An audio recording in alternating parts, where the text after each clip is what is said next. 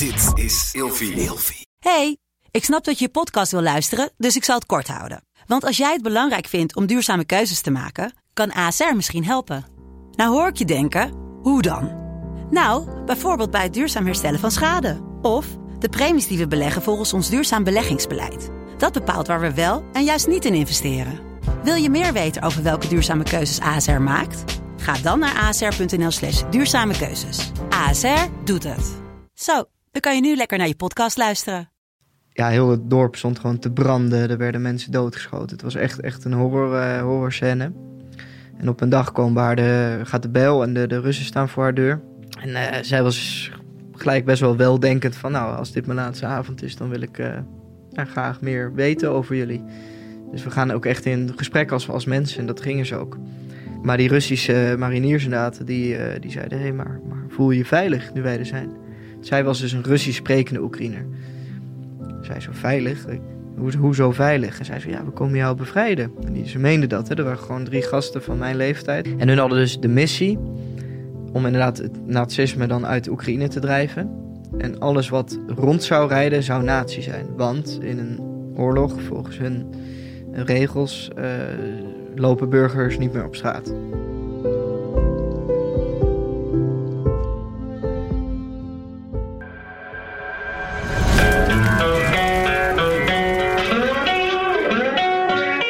Welkom bij een nieuwe aflevering van Scherpschutters. Heel tof dat jullie er weer zijn.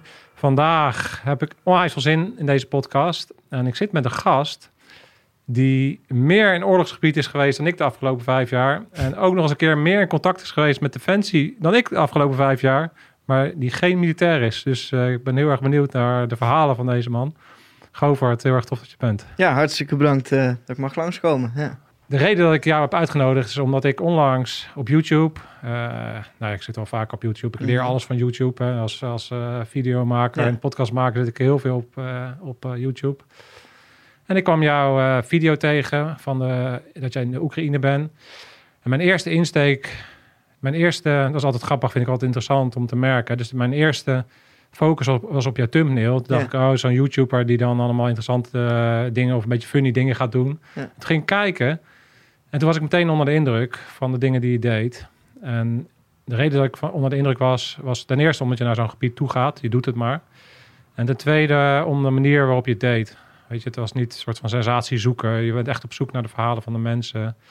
En ehm, ja, daar weet ik vandaag met jou over in gesprek. Van hoe kom je daar terecht? En ja, wat maak je dan allemaal mee? En, en hoe komt het dan dat je dan die insteek eh, durft te kiezen? Het, je maakt het ook niet makkelijk voor jezelf. Want je, je nam ook nog eens een keer best wel moeilijke thema's. Ook vanaf het Russische perspectief. eh, Ja, ja, ja. ja. Eh, ja dat heb ik ook gemerkt in de reacties. ja. Ja, ik heb ook wel eens een podcast gemaakt over de Oekraïne. En toen, merkte, toen deden wij ook min of meer niks als wat, je, wat het lijkt. Hè. Dus we probeerden ook gewoon met een open blik te kijken van zonder meteen een oordeel. Mhm. En dat is toch wel ingewikkeld voor mensen. Dus jij zou ook wel veel reacties gehad hebben daarover. Zeker, ik ben in ieder geval betaald door het westen, en, eh, maar ook door het oosten. Alles werd mijn kant op eh, geschoven, ja. Ja, Maar geen van beide is waar, nee. nou, dus... ehm, nou, ik vind het heel tof dat je er bent. Ik kreeg ook al meteen hele eh, toffe reacties van mensen, van mijn luisteraars, die Ja. ook, naar jou kijken en jou ook onderwaarderen. Dus Oh, het komt niet alleen van mijn kant. Dus ja. tof. Ja. Ja, nou, wederzijds respect sowieso. En eh, ik wil beginnen, het is natuurlijk 5 december, met een cadeautje. Kijk, Op een soort pakjesavond. Nee, ik, ik neem zelf altijd als ik op reis ga souvenirs mee. Dat kan Oh, nice. beginnen met simpele magneetjes tot aan, wat ik eigenlijk waardevoller vind, gewoon een krant. Ja. Al kan ik er zelf niks van maken, maar... eh, Nou, ik heb goed, je ziet hier de oorlog Ja. opstaan, zeg maar, in Oekraïne. Het is een krant uit Kiev. Even kijken, hoe zien de mensen dit? Oh ja, zo. ik zit naar de camera's te Dus ik kijken. dacht, eh, kijk, het is natuurlijk best wel iets bijzonders dat we een oorlog in Europa meemaken. Ja, Eh, dus ik dacht, eh, nou ja, goed. ah, super Wie weet nice. vind je het wat voor ergens op te hangen of gewoon lekker ergens in de la. Maar Ja. Ja. Ah, dat waardeer ik. Dankjewel, man. Ja. Ja. Ja, ik heb ook een... dat is grappig. Van al mijn luisteraars. Ja. Dat is ook interessant van zo'n community. Dus de ene keer is het wel iemand van verstand heeft van audio. Maar ik heb bijvoorbeeld ook mensen vanuit de Oekraïne.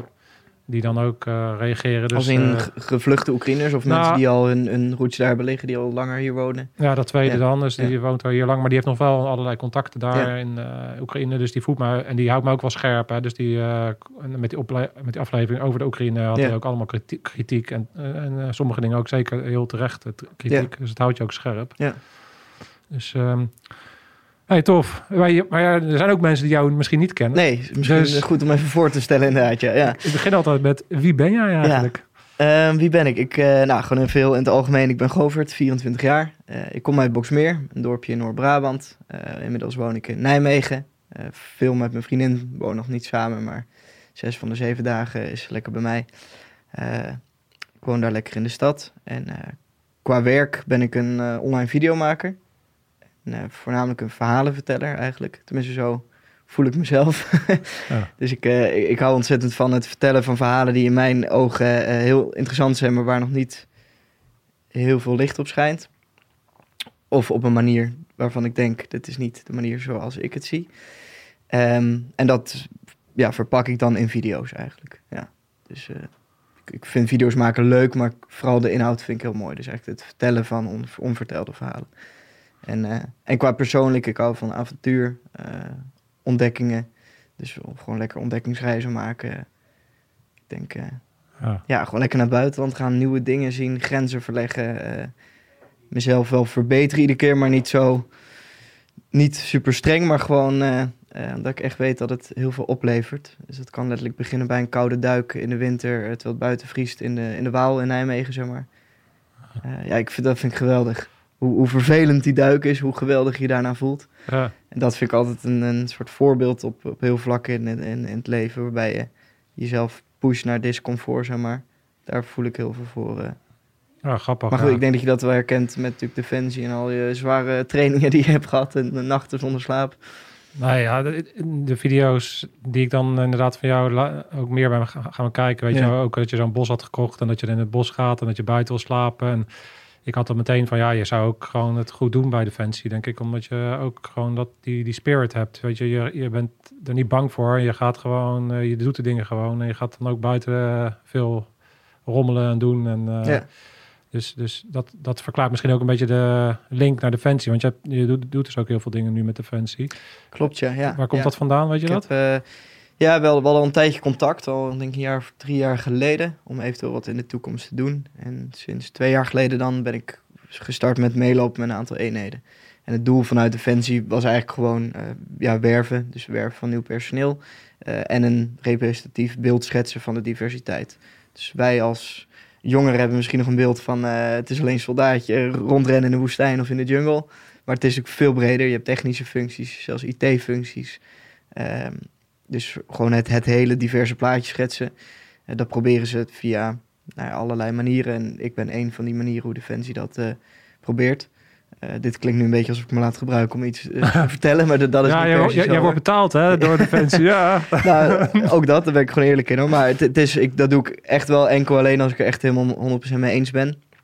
Klinkt heel cliché, maar het is wel echt wat het is. Ja. Ik ben echt intrinsiek ook gemotiveerd om, ja, om die trainingen zelf ook te doen. Dus ik, ik mag mee met oefeningen eh, ja, die ik normaal nooit zou kunnen doen als burger. Dus ik ben mee naar soms in Duitsland geweest tot aan eh, met een sniper, met zijn EQC, schieten en met de Limburgse jagers. Ja, dat zijn, dat zijn ervaringen voor het leven die je niet vergeet. Ja. Je leert heel veel. eh, je proeft die cultuur van elke eenheid los. Wat ik heel interessant vind. Ehm, en ik vind het ook gewoon heel erg belangrijk dat jongeren weten wat Defensie doet. Waarom hebben wij een krijgsmacht? Eh, Wat zijn de onderdelen daarin? Ja. Eh, wat betekenen die? Eh, kosten die alleen maar heel veel geld en doen ze alleen maar oefenen? Of is het ook nuttig? Ja, dat, dat is een vraag die denk ik in heel veel mensen hun hoofd speelt. Ja, je kan dat ook niet echt faken, denk ik, als je er niet echt interesse hebt. En je, want Nee. je, je- ik, ik zei gekscherend in het, in het intro van... jij hebt meer met Defensie gedaan dan ik de afgelopen vijf jaar. Maar het is, maar het is ook nog waar. Eh, dus de tijd die jij door hebt gebracht, jij Ja. brengt echt die tijd door. En je gaat natuurlijk echt met die gasten meelopen. Ja, En je krijgt de uitleg die ja, normaal gesproken misschien alleen eh, een of andere minister dan krijgt. Omdat hij het land rondgaat. Ja. Ja, je, Nou, zo, het voelde ook ontzettend vereerd hoor, omdat zo dan inderdaad, je zit eh, bijvoorbeeld in Soms Somsdam, zit je daar drie dagen en dan zit je s'avonds, eh dat was dan met de Delta, de wolfjes zeg maar, van de luchtmobiel. Dan zit je daar lekker bier te drinken tot twee uur s'nachts, terwijl je drie uur later weer op moet. Ja, dat is geweldig. Dan zit je daar lekker eh, Ja. buiten zo'n klapstoeltje. Je, je, praat over ook hun ervaringen. Ja, dat, dat hoor je normaal niet. Nee. Zo, dat voelt dan echt vereerd dat je even daar in die wereld mag. eh, en je wordt er ook echt in meegenomen. Natuurlijk even aanta- aftasten in het begin. Ja. Zij denken ook, wat jij ook zei, wat is dat voor een YouTubertje? Eh, Word dus je, je moet je even bewijzen van, hé, hey, ik ben ook, zoals ik mezelf zie, een nuchtere jongen en ik wil van jullie leren vooral. Dus al snel ko- komt, was dat bij iedere eenheid wel gewoon een fijn Ja. gevoel. Ja, bijna thuis. In sommige gevallen al snel, eh, ja. Oh, nice. Ja, ze- ik, nog, ik ben nog wel even benieuwd. En nog één stapje terug. Ehm, heb je een idee waar dat, waar dat vandaan komt? Dat, dat, eh, dat je toch die drang hebt naar avontuur en ook buiten zijn. Want tegenwoordig ja, denk ik dat heel veel jongeren ook toch liever eh, op de iPad zitten of op de ja. telefoon Ja. zitten.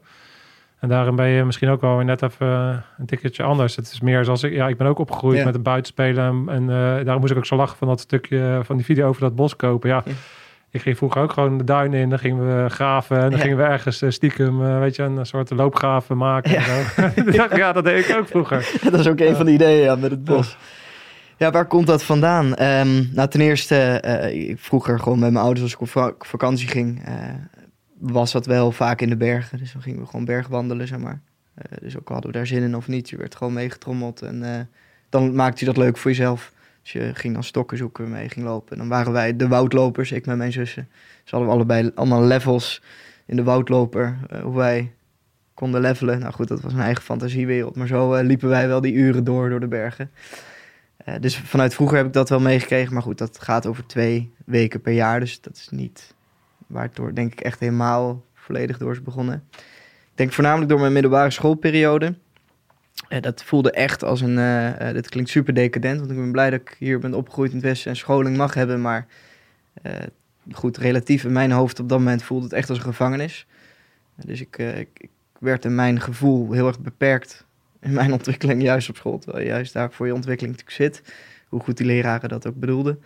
Ehm, dus ik heb, ja, het idee is eigenlijk, ik, stond bijvoorbeeld een 8 voor wiskunde. En op, ja, volgens mijn redenering hoef ik dan geen huiswerk verplicht te maken en in te leveren iedere dag. Want op mijn eigen manier eh, heb ik, haal ik die 8, zeg maar.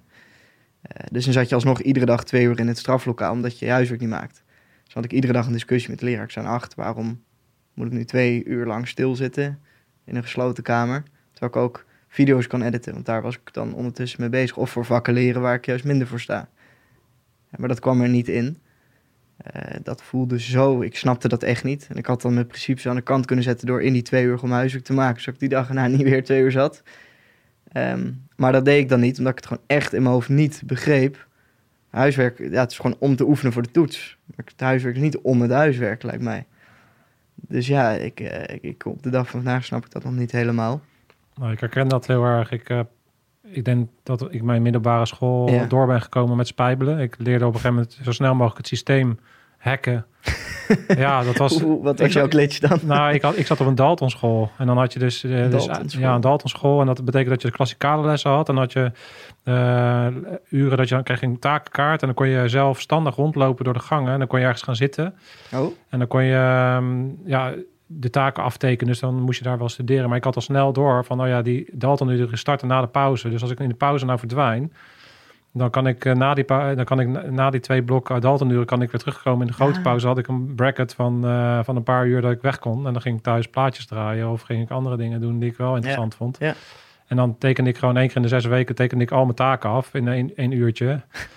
Ja, dus eh, zo kon ik een beetje door dat. Maar ik had precies hetzelfde. Ik had voor, voor mij voelde het ook als een, als een opsluiting. Waarin ik inderdaad ook niet op die manier wilde leren. Waar ik continu stil zat. Ik leer Mhm. veel meer van eh, zelf dingen uitzoeken. Of, eh, en ook van de afwisseling. Weet je, ik denk dat het ook heel erg slecht is om uren achter elkaar. hetzelfde te moeten doen. Ja. Ik leer veel meer van af en toe dingen doen. En dan wel heel erg gefocust doen. In die focus leer je de meeste dingen. Dat wist ik toen nog niet zo bewust natuurlijk. Maar ik, had, Ja. ik, herken dat wel heel erg. Ja, en uiteraard herhaling werkt wel, maar wat je zegt, acht uur lang op een dag in, het, in een lokaal, oh, nou, naar muffe leraren luisteren. Ja, Helemaal kapot. Ja, nee, ja, daar ga je gewoon kapot onder. maar, ja, nee, ik snap helemaal wat je bedoelt. Dus goed, voor, voor mij, ik, ik, voor mij, ik keek om me heen en ik was op een gegeven moment echt, echt doodongelukkig, zeg maar. Dus dat je echt eh, na school eh, sociale contacten waren er, vrienden waren er.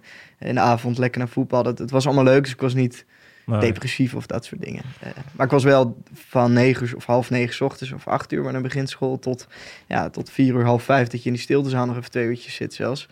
Ja, die tussentijd was ik gewoon oprecht doodongelukkig en dat ging gewoon jaar in jaar uit zo door. Dus toen ik na vijf haven klaar was, toen voelde het echt alsof ik gewoon de gevangenisketen zo weg, eh, wegvloog, zoals ik echt uit een cel brak. En toen dacht ik, wauw, de wijde wereld staat voor me open. En eh, toen ben ik denk ik in zijn extreme de andere kant gaan opzoeken. Dus ik, waarbij ik echt al die jaren dacht, er moet meer in het leven zitten. Moet, dat moet je kunnen voelen, het leven. Echt je tenen, zeg maar, qua mooie ervaringen. Dat je dat toch jaar in jaar uit dan niet voelt. Ga je bijna op een gegeven moment twijfelen of dat wel in het leven zit. Of dat je een soort van te magisch beeld hebt van wat het leven dan zou moeten zijn. Eh, dus ik ging heel erg proberen dat na te jagen. Dus ik, ik was klaar met mijn HAVO. Toen eh, besloot ik, ja, ik, ik deed toen al een jaar of vijf, zes aan YouTube, zeg maar. Zat toen op 30.000 abonnees. Niet rendabel, maar wel voor mij eh, potentieel genoeg om ermee te werken. Eh, dus daar ging ik een jaar lang keihard eh, aan werken. En dan na dat jaar zou ik mezelf toetsen of het ja, voor de toekomst wat zou zijn. En anders ging ik alsnog naar een opleiding. En in dat jaar was ik dus vrij om te gaan waar ik wou. Dus ik ben gelijk naar Vietnam toe gegaan. Daar ben ik met een rugzak heen vertrokken, met een camera. Ben ik daar gaan filmen, ontdekken. Ja, toen ik eenmaal daar was, nou nog een paar maanden duurde dat. Toen keek ik om me heen en ik, stond daar in de jungle. Ik keek over een berglandschap heen. Ja, toen dacht ik, ja, het bestaat. Ik voelde het oprecht in mijn tenen, door mijn lijf. Gewoon het mooie van het leven. Toen dacht ik, oké, ik heb het gevonden. Dit is wat ik de rest van mijn leven wil doen. Op avontuur gaan ontdekken, grenzen verleggen.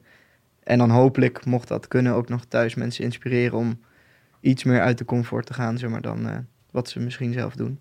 Ja. Ja.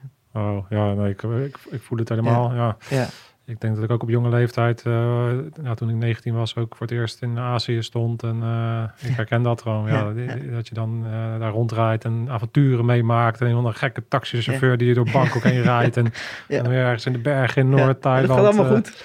Ja, ja, alles het lijkt allemaal zo angstig en iedereen thuis zegt, oeh, pas je wel op, want Ja. hoi, hoi, hoi. En dan, en dan ben je daar en denk je, nou, het kan allemaal gewoon. Eh, wat gaaf. Ja, want jouw ouders die steunen dat dus wel. Dus die, die, ze vinden het wel eng, maar ze gaven je wel de mogelijkheid ook. eh, Ja, precies dat. Ja, ze, ze vonden het eng. Ehm, maar ze zagen wel een, eh, ik denk een zoon ook die, die daarvoor echt niet blij was. En ik, ik had wel een plan. Het was eh, toen ik zei, ik ga een tussenjaar nemen. Ik zag het zelfs niet als een tussenjaar, want ik zag na mijn school niet nog een school komen. Dus voor mij was er geen tussenin, maar gewoon, dit is het nieuwe. Ehm, toen waren ze natuurlijk wel van, hé, hey, eh, heb wel, ga niet, ja, je moet niet in je bed gaan liggen, lui, een beetje gaan gamen, chillen, blowen. Dat, dat, moet geen, dat is geen plan, zeg maar. Eh, maar gelukkig had ik wel echt een plan. Dus ik, ik- wanneer vrienden tentamenweken hadden, ging ik in plaats van zes uur, ging ik om vijf uur 's ochtends opstaan in zo'n weekje. Puur maar even mee te gaan met schoolstructuren van mensen omheen, zodat ik niet mijn focus verloor. Dus dat eerste jaar was ik heel erg bezig met planningen. Dat ben ik trouwens nog steeds heel erg. Maar gewoon alles plannen tot in de seconde en vroeg opstaan. En, dus ik denk dat mensen om je om me heen wel zagen dat ik mijn eigen plan serieus nam. Dus daardoor is het denk ik wat minder eng om zo iemand dan vrij te laten. Al klinken die plannen misschien soms wel spannend, maar. Ja, ik, Eh. ik heb twee dingen die bij mij maar opkomen. Dan, Eh, het eerste denk ik, ja, weet je wat jij natuurlijk heel erg hebt gecreëerd, is ook, je hebt eh, een, de twee dingen voor succes die voor mij belangrijk zijn, is dat je iets van de visie hebt wat je aantrekt. En dat je de angst hebt die je achter je hebt. En die angst bij jou was duidelijk. Die gevangenis wil ik nooit meer in. nee. Maar wat ik me dan afvraag, als jij dan weer zegt van... ehm dat je allemaal planningen maakt en dat daar heel erg gestructureerd in raakte. Van, hoe, voorkom je dan dat je niet je eigen gevangenis creëert in, in- in, het maken van hetgene wat je wil? Ja, dat is een hele mooie vraag, ja. Ja, die, dat komt wel soms in. Ik, ik denk dat ik, beland ongeveer één keer per jaar in mijn eigen gevangenis, denk ik. En dat is dat, dat eh, uitzicht dan in, eh, ja, in, in dat je gewoon wekenlang drie, vier uur per nacht slaapt, doorslaat in, in planningen en niet kan loslaten. Eh, dat je op een gegeven moment gewoon te moe bent, kapot. Eh, en dan vind je de dingen die je leuk vindt niet meer leuk. Dus dat, dat gebeurt nu de laatste drie jaar ongeveer, sinds het verliezen van mijn, van mijn neven zat. Dus er zijn ook iets meer eh, deurtjes, denk ik, opengaan emotioneel. Dus sinds- toen ja, is dat denk ik een beetje gekomen dat het één keer per jaar gebeurt voor een x aantal weken. Maar dat dan weet je gewoon weer rustig aandoen, dingen afne- af, afbouwen, zeg maar. Ja. En dan kun je weer Dus het plannen op, aan zich is denk ik geen verkeerd iets. Maar er moet wel ruimte zijn in je agenda. Want anders, ik kan wel zeggen, ja, ik hou van met de flow van het leven meegaan. En hè, lekker op ontdekking gaan. Maar als je vervolgens komend jaar letterlijk iedere seconde hebt ingepland, dan is er helemaal geen ruimte voor ontdekking en avontuur. Want dan, Nee. dan eh, blokkeer je jezelf ook, ja. Ja, ik denk dat dat heel belangrijk is. Zeker eh, in de fase waar je dan zit. En wat je omschrijft. En als je dan iemand eh, die dierbaar is verliest. Of er gebeuren dingen. Is, is de ambitie en het rennen wat je eigenlijk creëert. Komt natuurlijk voort uit, uit die drive. Omdat je dat gevoel in je tenen weer wil hebben. Dat je ergens staat en voelt Ja. dat je leeft. Dus dat gevoel blijf je natuurlijk altijd najagen. Ja.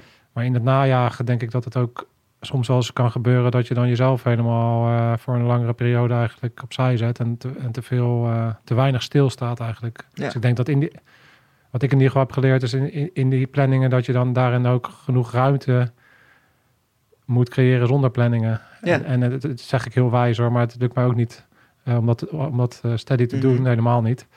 Maar ik denk wel dat dat het beste is om te doen. Als je dan in die planningen gewoon, oh ja, ik kan ook gewoon af en toe Mhm. even niks doen. Want dan komt er ook meer ruimte, ontstaat er ook. En dan kan, kunnen dingen zoals verlies ook beter bij je binnenkomen. Om even, Ja. eh, weet je, dat soort... Ja, precies. ja. En je maakt natuurlijk superveel mee. Voordat je het weet, zeker jij nu, weet je, ja, je, dan weet je in Oekraïne en dan weer in Syrië. En dan, eh, eh, weet je, je maakt allemaal gave dingen mee. en als je alleen maar aan het rennen bent en alleen maar de planningen volpropt, dan heb je helemaal geen tijd om dingen soort van te laten landen. Wow, kijk eens even wat ik allemaal... Je moet Ja. af en toe gewoon even op die berg staan. Ja. En even, Ja. even, even kijken. Terug naar Vietnam, even, Even- kijken. Ja, ja. Even, even om je heen kijken. Van, eh, kijk eens wat ik allemaal gecreëerd heb en wat er allemaal gebeurt. En, Ja. ja ik, vind, ik vind jouw verhaal zo inspirerend, omdat ik denk... Ja, want jij het allemaal zelf gecreëerd hebt. Weet je, je hebt het Ja. aangevoerd. Ja, je hebt natuurlijk mensen om je heen. Of, of, Ja, kijk, je hebt dat- natuurlijk onbewust. Ik vind dat lastig ze- zeggen dat je dat helemaal zelf doet of zo. Nou, eh, maar vertel eens, want een van de dingen die, die voor, voor mij eh, de laatste jaren heel erg duidelijk worden, is de omgeving. Ja, En de, en de mate van waarop dat invloed heeft op, op een bepaald succes. Hè? Ja. Eh, als ik naar jou kijk, denk ik, nou, nou jij, jij hebt succes omdat je doet wat je leuk vindt en je verdient er geld mee. En je betekent wat voor anderen. Nou, dat is, dat, dat is gewoon de ingrediënten voor succes, wat mij Mhm. betreft. Dus ehm, ja, vertel jij eens wat over, jou, wat over jouw omgeving. Nou, je, je ouders hebben we natuurlijk al, al benoemd. Ja. Eh, neem ons eens mee in, in welke invloed jouw omgeving heeft. Ehm,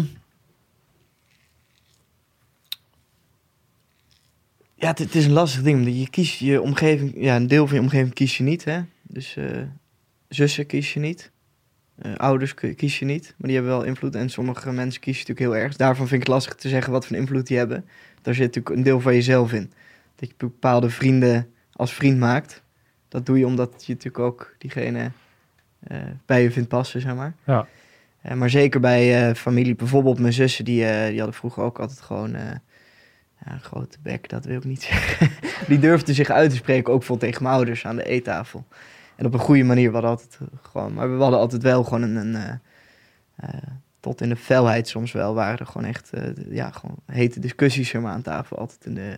Dus ik denk dat ik van jongs af aan niet ehm, bang ben voor confrontaties.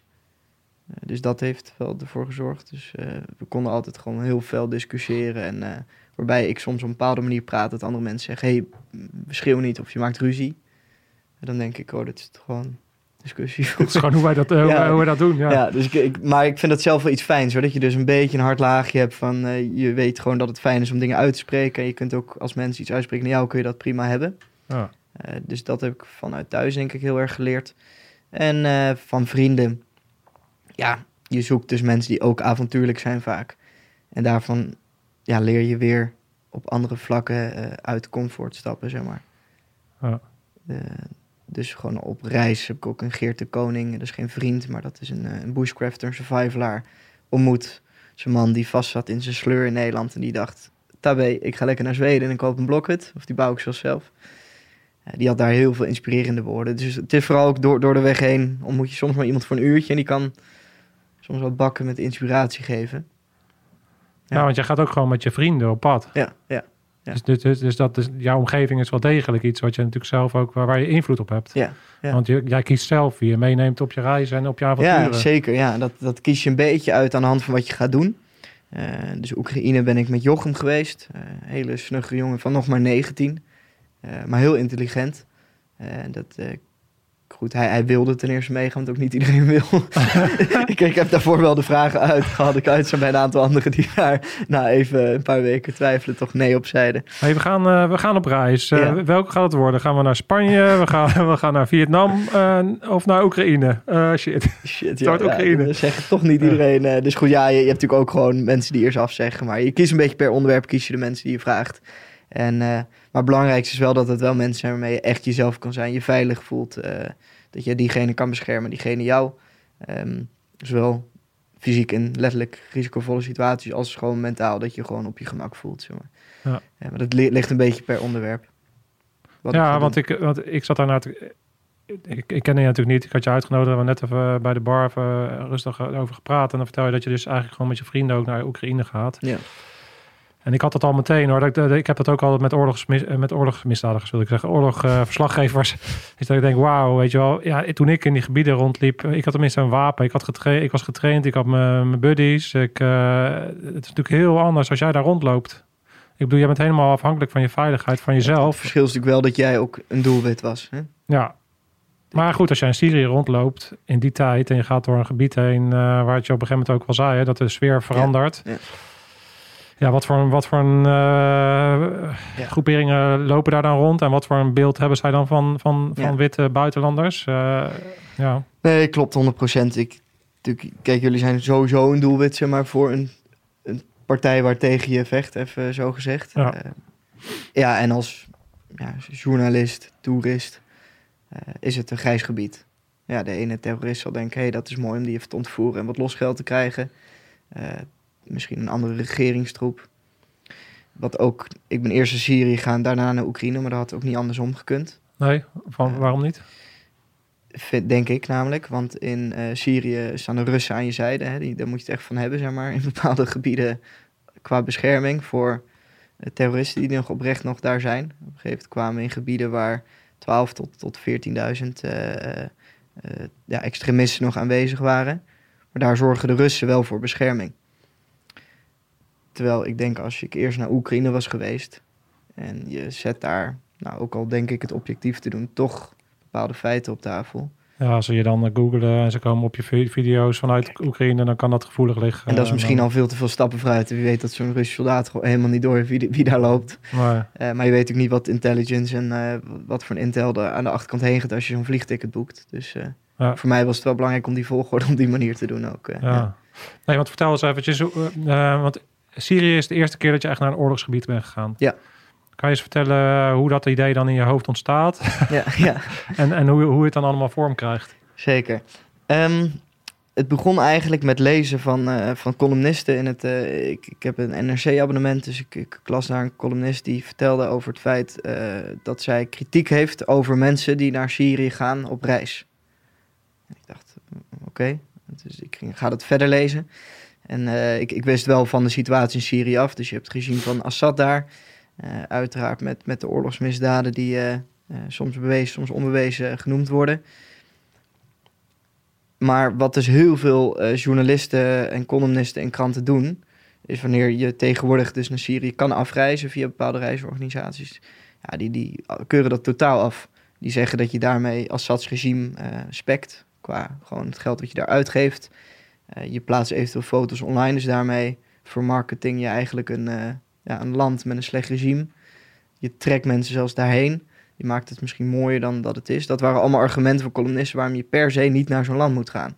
En ik vond dat heel... eh, Ik dacht, waarom mag het überhaupt in de krant staan, zo'n raar bericht? Ik vond het echt heel gek van die mensen die dat schreven. Het voor mij is een land eh, bestaan uit een aantal kerndingen. Je hebt een, de overheid, natuur, dieren en de mensen en hun cultuur, zeg maar. Dus als één van die dingen slecht is, is dat toch geen reden om geen land te bezoeken, vind ik. Dus ik, ja, al die mensen die daar zijn, die hebben dan nooit een toerist eh, in, op hun marktje lopen. Eh, al die natuur die je ziet, eh, zul je nooit zien. Allemaal omdat daar een regime zit wat niet volgens onze waarden zeg maar, handelt. Dus alleen al dat is voor mij een reden genoeg. Zeker toen het ik, ik kan soms heel erg gewoon boos worden op dingen die ik hoor. Of, dus ik lees dan zo'n col- columnist, zo'n stukje, en dan denk ik, oh. Niet om, om diegene bij zijn nek te pakken, maar ik denk wel, hoe, hoe, hoe schrijf je dit, zeg maar. En niet dat ik nu zeg, iedereen moet nu naar Syrië gaan, want het uiteraard is een giga risico's en het, is ook geen toeristenland. Maar het is niet per definitie af te keuren dat je daarheen gaat. Want er, zijn gewoon miljoenen mensen die daar wonen, die ook het verdienen om te praten met een, iemand van het buitenland. Eh, of iemand die even net wat meer banaantjes koopt, zeg maar, voor hun, eh, voor hun gezin. Ehm, dus goed, dat, dat was voor mij een enorme reden om gewoon eh, toch te bewijzen dat dat land meer is dan alleen maar een soort eh, ja, fascistisch slecht eh, land. De- de- om gewoon te laten zien, kijk, het land is veel meer, dat is het volk wat er woont. Ja, mooi. En ik wilde gewoon persoonlijk gewoon ontdekken hoe dat volk dan is. Ja. Gewoon zie- die woestijn, ik hou ook van woestijn. Dus letterlijk die zandkorrels even aanraken, ook gewoon dat soort simpele dingen. Ja. Nou, dat lijkt me een hele mooie motivatie. Het, het, zie je natuurlijk ook. Ik herken heel veel dingen in de eh, dingen die je zegt. Ook, het heeft ook een beetje van. Wat jij dus ook al vanaf jongs af aan ook wel een beetje hebt, is van hoe de dingen altijd gaan, betekent niet dat dat altijd goed is. Dat heb je natuurlijk ook met zo'n schoolsysteem Ja. al heel erg geleerd. Van ja.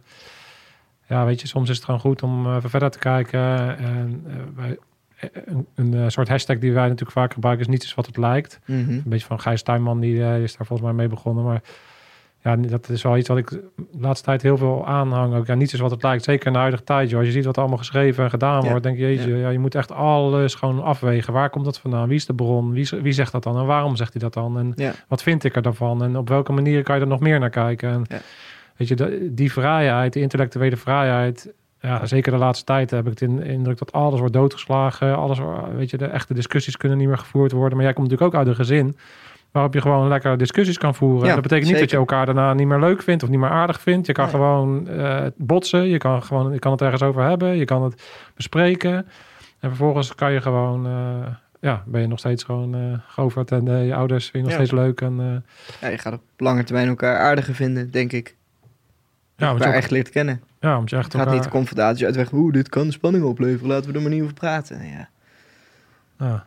ja, dus dat is wel mooi om te horen dat je dat dus nu ook in, je, in de dingen, de onderwerpen die je uitkiest. En dat je dus gewoon gaat van, nou, dat, dat, dat, daar voel je iets bij. Mhm. Als je iets leest en dan dat verder gaat onderzoeken. Ja. En ga je dan eerst heel erg, eh soort van als een soort journalist, ga je dan dingen lezen over het land. En ga je dan eh soort van, eh, hoe ga je je plan maken? Hoe, hoe doe je dat? Ja, ja nee, inderdaad. Want je, Veel, want je eh, bent van de planning en dat heb je ik ben van de planning inderdaad. Dus er komt eer, gewoon een briefje even, daar schrijf ik mijn, mijn dingetjes op. Eh, dan gaat dat in mijn Google Agenda. dus dan maak ik dan een plan. Maar de stap 1 is inderdaad eh, literatuuronderzoek. Dus van krantartikelen. En ook die zijn dan weer betwistbaar qua waarheid. Dus dan ga je daar weer dieper op in naar die bronnen. Zo duik je eigenlijk in, nou, 2011, een burgeroorlog die begonnen is. Tot aan wanneer ging Amerika zich mengen, wanneer kwam Rusland erbij, wanneer kwam Iran erbij, wat voor een rebellengroepen zijn daar überhaupt, eh, hoeveel, ja, hoeveel aantal mensen woonden daar, hoeveel aantal mensen wonen daar nu, hoeveel mensen zijn er gevlucht, waarheen. Een soort totaalbeeld schetsen, even dat je überhaupt snapt waar je, waar je heen gaat. Ehm, daarna ga je denken, oké, wat ik kan zelf een gevoel hebben dat het nuttig is om daarheen te gaan, zowel persoonlijk als qua inspiratie, maar wat is echt het concrete verhaal hoe ik dit naar buiten ook breng? Eh, want nu met een podcast kunnen we elkaar leren begrijpen. Als jij mij nu nog steeds helemaal niet begrijpt, kunnen we dat misschien aan het eind wel doen. Maar als je gewoon even een video post en je doet het op de verkeerde manier, dan kan je heel snel worden afgeschilderd. Dus je moet daarna gaan kijken, oké, hoe, hoe breng ik dit naar buiten dat het ook, eh, wanneer ik voel dat het klopt om daarheen te gaan, dat mensen, ik moet dus ook echt uitleggen dat ik die motivatie heb van die mensen, weet je wel. Want anders is het direct van, oh, eh, je gaat een beetje... eh, Gambo-toerist. ja, precies. Je gaat dan met tranen lopen filmen. Dat is het. Ja. Dus ik denk, oké, maar dan ga ik dus ook even mezelf in de spiegel aankijken. Klopt het wel dat ik hierheen wil, weet je? In hoeverre eh, klopt mijn gevoel? Maar kan ik hier ook echt heen? Wat zijn eh, moreel gezien... ja, ook al is het een heel mooi verhaal. Iemand die huilt op jouw camera. En ik vind dat waardevol om te delen. Kan dat inderdaad? Of ja, dan probeer je zelf maar een beetje rechter te zijn voor jezelf. En een paar nachtjes over slapen, dingen uitschrijven, twijfels. En dan eh, uiteindelijk tot een plan te komen. Dan kijken wie wil mee. En, en daarna, ja, ook, ja, jij zoek je een risicoanalyse of schrijf je dat? Eh, ik schrijf het niet, maar ik, ja, je googelt wel naar eerdere mensen die zijn geweest. eh, mensen die inschattingen maken. Eh, überhaupt gewoon algemene dingen, wat als dit gebeurt, dat gebeurt, dat gebeurt. Dingen wel of niet in je tas stoppen om mee te nemen. Dingen op de juiste manier inpakken, ja. Een beetje basisdingetjes dat, dat je weet als onze huurauto daar staat en ik ben daar en ik moet wegrennen en niet naar de huurauto, kom daar nooit meer, dat daar geen dingen in liggen die ik nog nodig heb om te kunnen overleven daarna. Dus dat wanneer je even een shot gaat maken in een bepaald gebied of whatever, dat je in ieder geval om je rug hebt wat je nodig hebt. Ja, Wat maar- een- ja, want je past nu eigenlijk allemaal een soort van militaire methodes toe. Onbewust natuurlijk. Ja, Ja, weet je, eh, wat jij noemt is, ja, je moet het gewoon, eh, je hebt een eerste lijn, tweede lijn. Hè, dus op het moment dat je, je hebt echt eh, voor ons, dus op het moment dat je een tenue van een militair ziet, Mhm. dan zit de eerste lijn en eigenlijk alle dingen die je op de man wil hebben. Dus dat wil je gewoon, wat er ook gebeurt, als er geknokt moet worden, kan ik een soort van mijn grote rugzak afgooien. En dan kan ik eh, nog, nog vechten. En dan heb ik bijvoorbeeld eh, mijn houders met mijn patronen, die moet ik wel echt hebben. Of mijn radio moet ik echt hebben. Die heb ik altijd op de man. Ja. Eh, dus dat, eh, eh, maar dat is dan lijn 1. dat is lijn 1. Oké, en ja. tweede lijn zijn, is je slaapzak. Ja, het is niet dat ik dood ga als ik een keer geen slaapzak heb. Ja, sommige gebieden wel. Maar eh, dus, dus eh, of, of mijn eten of dingen. Maar als, als het echt om levensgevaar gaat, dan wil je snel kunnen handelen. En dan wil je dus eh, mobiel zijn. En dan, ja, dan, dan doe je dus die eerste lijn moet gewoon de dingen zijn die je bij je houdt. De tweede lijn zijn dan de dingen die je meeneemt. En de andere dingen dat en het andere wat jij noemt is ook een soort continu, continuity planning. Hè, dat wij ook doen, is, is de courses of action. Wat if eh, als ik daar ben, wat kan er allemaal misgaan? Dus je maakt eigenlijk, eh, dat, dat is het enige wat, Ja. wat je in een risicoanalyse eigenlijk eh, met name doet. Is van oké, wat zijn de risico's daar? Wat als dat gebeurt, dan kan ik dat doen. Wat als dat gebeurt, kan ik dat doen. En, en, en wat heb ik daar dan voor nodig? Ja. Want dan bepaal je ook van ja, moet ik dan nog een radio meenemen? Of moet ik een, heb ik genoeg aan mijn telefoon, maar heb ik daar dan wel bereik? Want als ik geen bereik heb, dan Ja. hoe ga ik dan mezelf eruit halen? Moet ik dan een satelliettelefoon meenemen of niet? Je, dus, je dus bepaalt denk ik überhaupt of je erheen kan gaan op basis daarvan. ja. Als je dan tot dingen loopt die je zelf niet zou kunnen oplossen, dan is de vraag natuurlijk alweer, is het dus handig? Nou, als je bijvoorbeeld voor ons is de medische capaciteit die je tot een bepaald eh, terrein hebt, is voor ons bijvoorbeeld een reden om iets niet te doen. Ja. Dus als wij de, de medische eh, lijn niet meer kunnen garanderen, dan gaan we daar niet naartoe bijvoorbeeld. En dat kan voor jou bijvoorbeeld zijn. Ja, als, ik, als ik weet dat ik daar geen bereik meer heb, dan ga ik zoveel risico lopen dat ik dat dus niet doe. Ja. Bijvoorbeeld. Ja, ja. zeker. Ja. Dus, dus Ja, het is wel grappig om te horen dat je dus eigenlijk onbewust, of gewoon gaan vanuit common sense. Ik bedoel, heel veel dingen zijn Ja, ook gewoon common sense. Dat je zelf al een heel eind komt door gewoon... Ja, en, en het is een klein gedeelte. Ik denk dat dit klinkt wel interessant. En ik denk nu gelijk van, hé, misschien ooit eens even bij Landmacht vragen of daar cursussen voor zijn om, om hier wat meer over in te, op te steken. Of zo. Hey, zijn misschien kunnen we daar ook een leuke video over maken. Nou, zeker, nou, zeker weten. Ja, nou, oprecht. Nou, dat lijkt me heel leuk. Want dat, dat soort basisdingen, ik, ik denk oprecht, zoals dit moet gewoon op scholen worden gegeven, toch? Wat jij ook zei met, jouw eh, met jouw online pakket, Ja, wat jullie je geeft. Maar al dat soort dingen en kompaskleden, al- ja, ik, ik, het zijn dan basic militaire dingen. maar Ik ja. vind het ook dingen van, dat moet je toch überhaupt gewoon weten. Maar Nee, dat is, ik dat denk kwam niet ook al hetzelfde over. Maar Nee. Maar dat is wel grappig, want jij zoekt dat ook op. In jouw video's zei je ook van ja, ik wil ook dat overleven. Al die video's Ja. die je maakt over al het Ja. overleven. Ja, dat is ook gewoon een soort van... Die wil die jij dus blijkbaar uit jezelf hebt. Ja, maar ik wil ook gewoon weten of ik, of ik kan overleven in een bepaalde situatie. Weet je wel, van, van ben ik niet eh, totaal waardeloos als er stroom uitvalt of zo. Ja, Want eh, het was echt een dag. Ik keek mezelf niet eens in de spiegel, maar eh, filosofisch in de spiegel zijn. Maar ik dacht echt, ben ik niet gewoon een zwakkeling? Ik ben gewoon een zwakke lul. Want volgens mij als ik mezelf een paar dagen in het bos gooi, dan kom ik er echt niet levend uit, weet je wel. Ik weet oprecht niet hoe ik zonder aanzeker een vuurtje maak op dat moment. Hoe ik vis moet vangen, hoe ik eh, dat soort zaken. Dacht ik, dan kan ik wel hier een beetje mans lopen doen, een discussie voeren en een beetje af en toe mezelf een mannetje voelen. Maar wie ben ik eigenlijk, weet je wel? Dus dat soort, dat konden we. we hebben, de mens leeft al 7 miljoen jaar, of ja, niet de moderne, maar gewoon wij als mens. Eh, We hebben zoveel skills die we sinds dat we internet hebben en industriële revolutie, die we in één keer zijn verloren binnen een eeuw of twee. Ja, ik, ik- dat is eigenlijk heel gek natuurlijk. Als je kijkt naar de tijdlijn van de mensen, dat we zo'n ontwikkeling hebben, maar ook zulke basiskills in één keer zijn gaan afleren. ja 100%. Ja, Dus ik, in één keer keek ik naar mezelf, ik dacht, wat ben ik voor een, ja, ben ik, ja, ben ik ben voor eigenlijk? Ja. Toen, toen voelde ik me ook die nood gedwongen om te denken, ja, ik moet mezelf... Nou, dan maak je natuurlijk ook een mooi eh, verhaal van, van, nou, dan ga je dat echt niet onderzoeken door gewoon even een cursus te doen, maar dan ga je jezelf lekker uitdagen in een mooie omgeving. Dus het gelijk een mooie serie, weet je, eromheen. Ja. Eh, maar goed, dat was een zijtak van het verhaal. eh, Nee, ja. maar ja, maar, Ja. ik vind dat helemaal te gek eh, dat je dat, eh, dat je die, dat je überhaupt die vraag eh, stelt. En het is ook wel, kijk, ik zie dan ook altijd weer zo'n rode lijn terugkomen. De, de, de, school was de gevangenis, maar Ja. de wereld die we gecreëerd hebben is in een bepaalde zin ook een gevangenis. Al die muren Zeker, en al die ja. hokjes waar we Ja. onszelf in ingedouwd hebben, is natuurlijk super onnatuurlijk. En dat voel je dus ook blijkbaar ergens van, ja. Ik kan wel het gas aansteken thuis en eh, altijd koken. Maar ik Ja. wil ook gewoon weten hoe het is Ja. om een vuur te stoken als het nodig is. Eh, Weet je, je gaat toch een soort van terug naar, naar wie je echt bent in, eh, in, in, de, ja, in de natuur Ja, eigenlijk. ja, want we liggen op de bank. Een klik op ons mobieltje en hebben we gorilla's weer besteld. Ja, Ja, het is nog nooit zo makkelijk het, geweest het om is te eten. geweldig. Ik merk ook echt dat direct dat mijn lekker gevoel me ligt. Dat is gelijk dopamine natuurlijk. Ja. En dat is een soort van instinct die er denkt, oh lekker, veiligheid, weet je wel.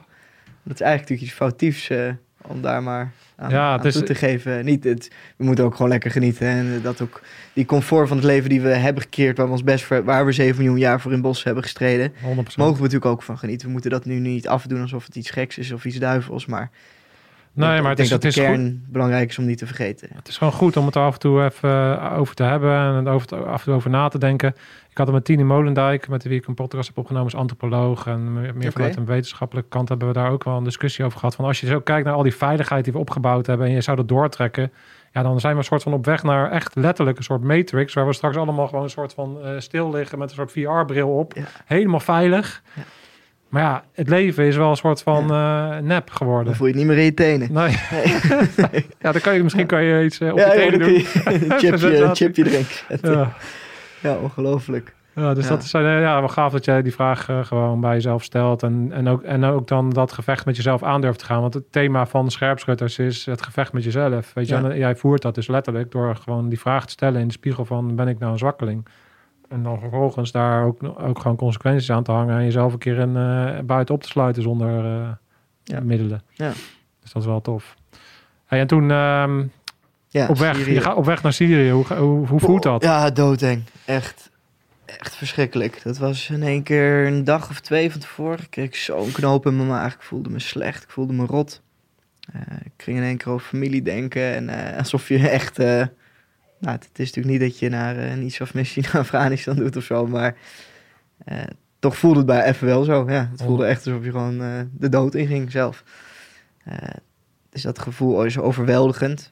Dan denk je één seconde, is dit dan die angst die ik dus moet overwinnen? Of is het een onderbuikgevoel en een teken van een eventueel een God die toch bestaat, waar ik dan nu naar moet luisteren? En zo zit je in een soort ja, dilemma tussen je ratio en je gevoel. Maar dat vliegtuig gaat, dus je stapt gewoon in. En eh, ja, dan ga je daarheen. Eerst land je nog in Libanon.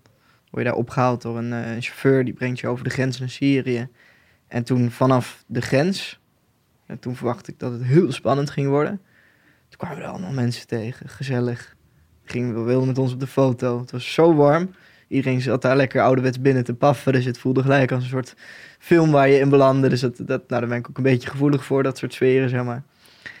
Eh, dus wij gewoon lekker gelijk ook daar een peukje met die gasten meeroken. Maar dan heb, zit je met de douane. Zeg. In Nederland is het soms best wel spannend om door de bepaalde landen of in Amerika zeker om door de douane te gaan. Dan kijken ze heel boos aan. Nou, daar is er zo, bakje koffie, café, peukje. En, nou, en dan ondertussen zetten ze die stempel even voor je. Maar echt 0,0 gek gevoel. Dus dat zette een mooie basis. En daar gaan we door en dan kom je Damascus in. Wat heb je dan een tolk bij je? Of hoe Eh, communiceer we hebben dan je? met enkel een, een chauffeur. eh, maar die leidde ons naar Damascus waar een gids op ons wachtte. Oké. En, eh, die, die had je vooraf al geregeld? Ja, die die, hadden we Ja. ook al eh, gesproken. Eh, dus dat, eh, en dat was iemand die dat vaker deed. Eh, dat, was ook, dat was wel een tolk, dus dat, die was ook vertaler van origine, zeg maar. En eh, inmiddels tolk. En die, eh, ja, die bracht ons door Damascus heen. En dan zie je eigenlijk een stad die ook nooit is aangeraakt door milities of door, eh, door extremisten. Dus je zit in een veilige bubbel die hetzelfde is als sinds de burgeroorlog eh, eh, begon. Ehm, ja, we gingen daar naar een concert, s'avonds een fluitconcert met een rood wijntje erbij. Een totaal ander beeld dan dat, ik- dan dat ik verwacht had. En dan twijfel je, is, dat, is dit dan bijna Noord-Korea-achtig iets? Hè? Dat maar iets wordt laten zien wat vanuit de regering van kijkers. Want we weten dat er een YouTuber misschien komt van eh, kijk hoe mooi zie je. Maar het was echt gewoon, want wij gingen zelf naar het concert. Niemand vroeg dat aan ons, weet je wel. Nee. En het was overal in de stad. Het was zo mooi, zo fijn, zo warm allemaal. Eh, maar die dag erna begon het wel. Want toen gingen we dus de stad uit. Je bent nog in 10 minuten onderweg. En bam, allemaal. eh, totaal verwoeste dorpen, steden. Alles kapot. Dus dan heb je dag 1, verwacht je dat en zie je iets heel anders.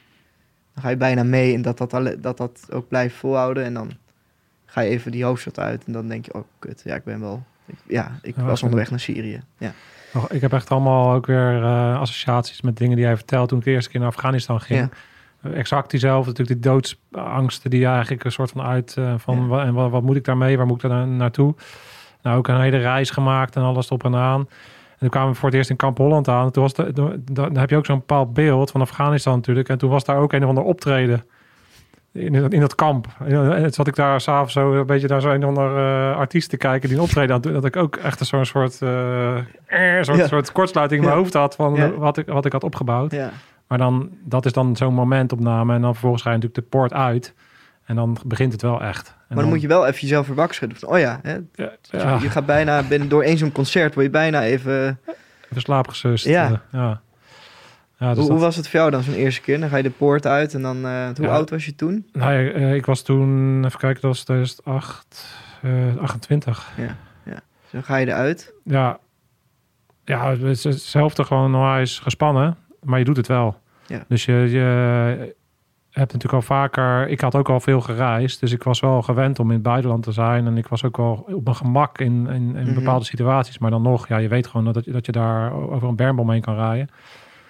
Dus, dus ik herken gewoon die gevoelens van, van de angst. Maar toch, ja, je gaat wel. Je weet gewoon waarvoor je Ja. doet. En je weet eh, dat, dat je het ook gewoon gaat doen, wat er ook gebeurt. Ja, en dan is Ja. dat de eerste rit gewoon super spannend. Ja. Ja. En, dan, Ja, eh, bijzonder. en jij... Was zo'n tweede gelijk weer heel gewend? Nou, alles wordt, wordt makkelijker. Ja. Eh, dus de tweede keer wordt het inderdaad, dan weet je al een beetje eh, hoe wat. En dan heb je dezelfde dynamiek die je net ook vertelde. Van ja, je moet wel scherp blijven Ja. ook. Dus je moet ook oppassen dat het niet allemaal te makkelijk werd. Mhm. Dus af en toe moet je dan weer even jezelf... Even, ik liep ook wel eens rond natuurlijk, op, dat zou jij herkennen. Op plekken dat je dacht, wauw, het is hier mooi. Ja. Ik zou hier op vakantie kunnen, bij wijze van Ja. spreken. Even een fotootje maken. Ja. Oh. Dus Ja. ja, ja dus ik, eh, nou ja, dit is vergelijkbaar, weet je wel. En Ja. het, uiteindelijk of je nou eh omgang zoals ik eh, de poort gaat of zoals jij dat doet. Ja, je weet, het gaat uiteindelijk gewoon om welke dat er dreiging is. En dat gevoel van, oh, dat avontuur wat je aangaat. En dat heb ik allemaal zelf bedacht. En, maar ja, Ja, en, en inderdaad, dat, dat zelf bedachte. Wat ik zei, ik ben mijn eigen rechter geweest bij zo'n vooronderzoek of risico, whatever. En Dat, dat gevoel is wel vreemd als je daar dan eenmaal bent. Dan denk je, ja, alle, dat hele plan is wel door mezelf bedacht, maar ook gekeurd. ja. Dus is niet echt, er zijn niet echt veel derden aan te pas gekomen die daar nog even een blik op worpen. En, en hoe, hoe ben jij omgegaan met de bereidheid om te sterven? Want ja, zoals ik Ja. je nu een beetje, ik ken je pas even nu een half uur, maar Ja, jij hebt erover nagedacht. Dus ik ben benieuwd oh, hoe, 100%. Hoe, ja. hoe heb jij daarover nagedacht en hoe, wat maakt dan dat jij toch de poort uit bent gegaan, om het even zo te zeggen? ook over na heb gedacht. Ehm, ik weet niet hoe mijn vriendin dit gaat vinden als ik dit ga zeggen. nou ja, goed, we gaan eerlijk zijn. Ik, ik heb ook een brief geschreven toen ik ben gegaan. Dus dat, dat, dat, zo ben ik er van tevoren zeg maar, mee omgegaan. Eh, eh, en toen ik helemaal daar was... Ook wel echt vertrouwd op mezelf dat het daar niet ging gebeuren. Ik had niet, toen ik daar eenmaal was, had ik niet het idee het gaat nu gebeuren. Nee. Ik wist dat het zou kunnen. Ehm, maar daar dacht ik niet meer veel over na. Ik wa- was wel constant gefocust op al, elk klein detail. Of als ik, eh, ik weet van een vriend van mij die ook wel eens in Afghanistan is geweest dan voor een, eh, voor een uitzending. Dat hij zei als er weinig kinderen op straat zijn dan, of als het in één keer weggaan, dan is dat een bepaald signaal eventueel. Eh, dus af en toe was zulke dingen, als je dat dacht te zien, dan stond je natuurlijk even op extra scherp. Dus je, was heel erg oplettend. Maar ik had niet het gevoel dat het ging gebeuren of zo. Ik wist wel echt dat ik thuis ging komen. Maar dat was wel pas toen ik daar was, een paar dagen. Toen ik, eh, toen ik wegging was dat heel anders, ja. Ja. Dus hoe, hoe, de- hoe ik er toen in stond, ja. Ja, dat was toch omdat je dan zo gemotiveerd bent om dat verhaal te vertellen. Dat je dat blijkbaar hoger... Ja, dat je dat risico ja, dan gewoon neemt. Dan denk ik blijkbaar, ja, ik, ik, ik- niemand... Of ja, ik zeg niet dat er geen... Er zijn zoveel journalisten en oorlogscorrespondenten die mooi werk hebben gemaakt. Daar is dit nog niks vergeleken mee. Maar op de manier hoe ik het wilde gaan vertellen aan jongeren specifiek gericht, was voor mij vernieuwend. Ik dacht iets vernieuwends te doen in ieder geval. Eh, dus ja, dat, die waarde daarvan zag ik zo groot in dat ik... eh, ja, ja, ja, Ja, maar dat is ja, toch, is om bijzonder. dan te zeggen, daar ga je dan, dan kun je, er- dan kun je dood voor gaan, maar dat is eigenlijk wel wat je zegt, ja. Ja, maar het is toch heel bijzonder. Het is ook goed om dat een keer uit te spreken. Ja. En het, de, de conclusie die ik uiteindelijk heb bereikt, en ik herken ook al die dingen. Ik heb ook no- ik- ondanks dat ik wist, dat ik ergens voelde ik gewoon, ja, dat is mijn tijd helemaal niet. Het gaat Ja. helemaal niet gebeuren. Het is heel raar eigenlijk. Ja. Want waarschijnlijk als je opgeblazen wordt, je kan nog steeds opgeblazen worden, zelfs met dat gevoel dat het niet gebeurt. Waarschijnlijk, weet je Ja, wel. dan ga je in ieder wel lekker. Ja, ja. Maar het bijzondere, wat ik dus, mijn conclusie uiteindelijk was dus, juist doordat je dus daar overheen stapt en je iets heel belangrijks hebt, ga je juist leven. Ja. Want jij hebt wel die dingen gedaan die je graag wilde. En uiteindelijk als je die had, niet had gedaan omdat je dacht van, ja, het risico is zo groot, of mijn vriendin thuis, die kan, Mhm. die, eh, die ja, kan ik niet uitleggen.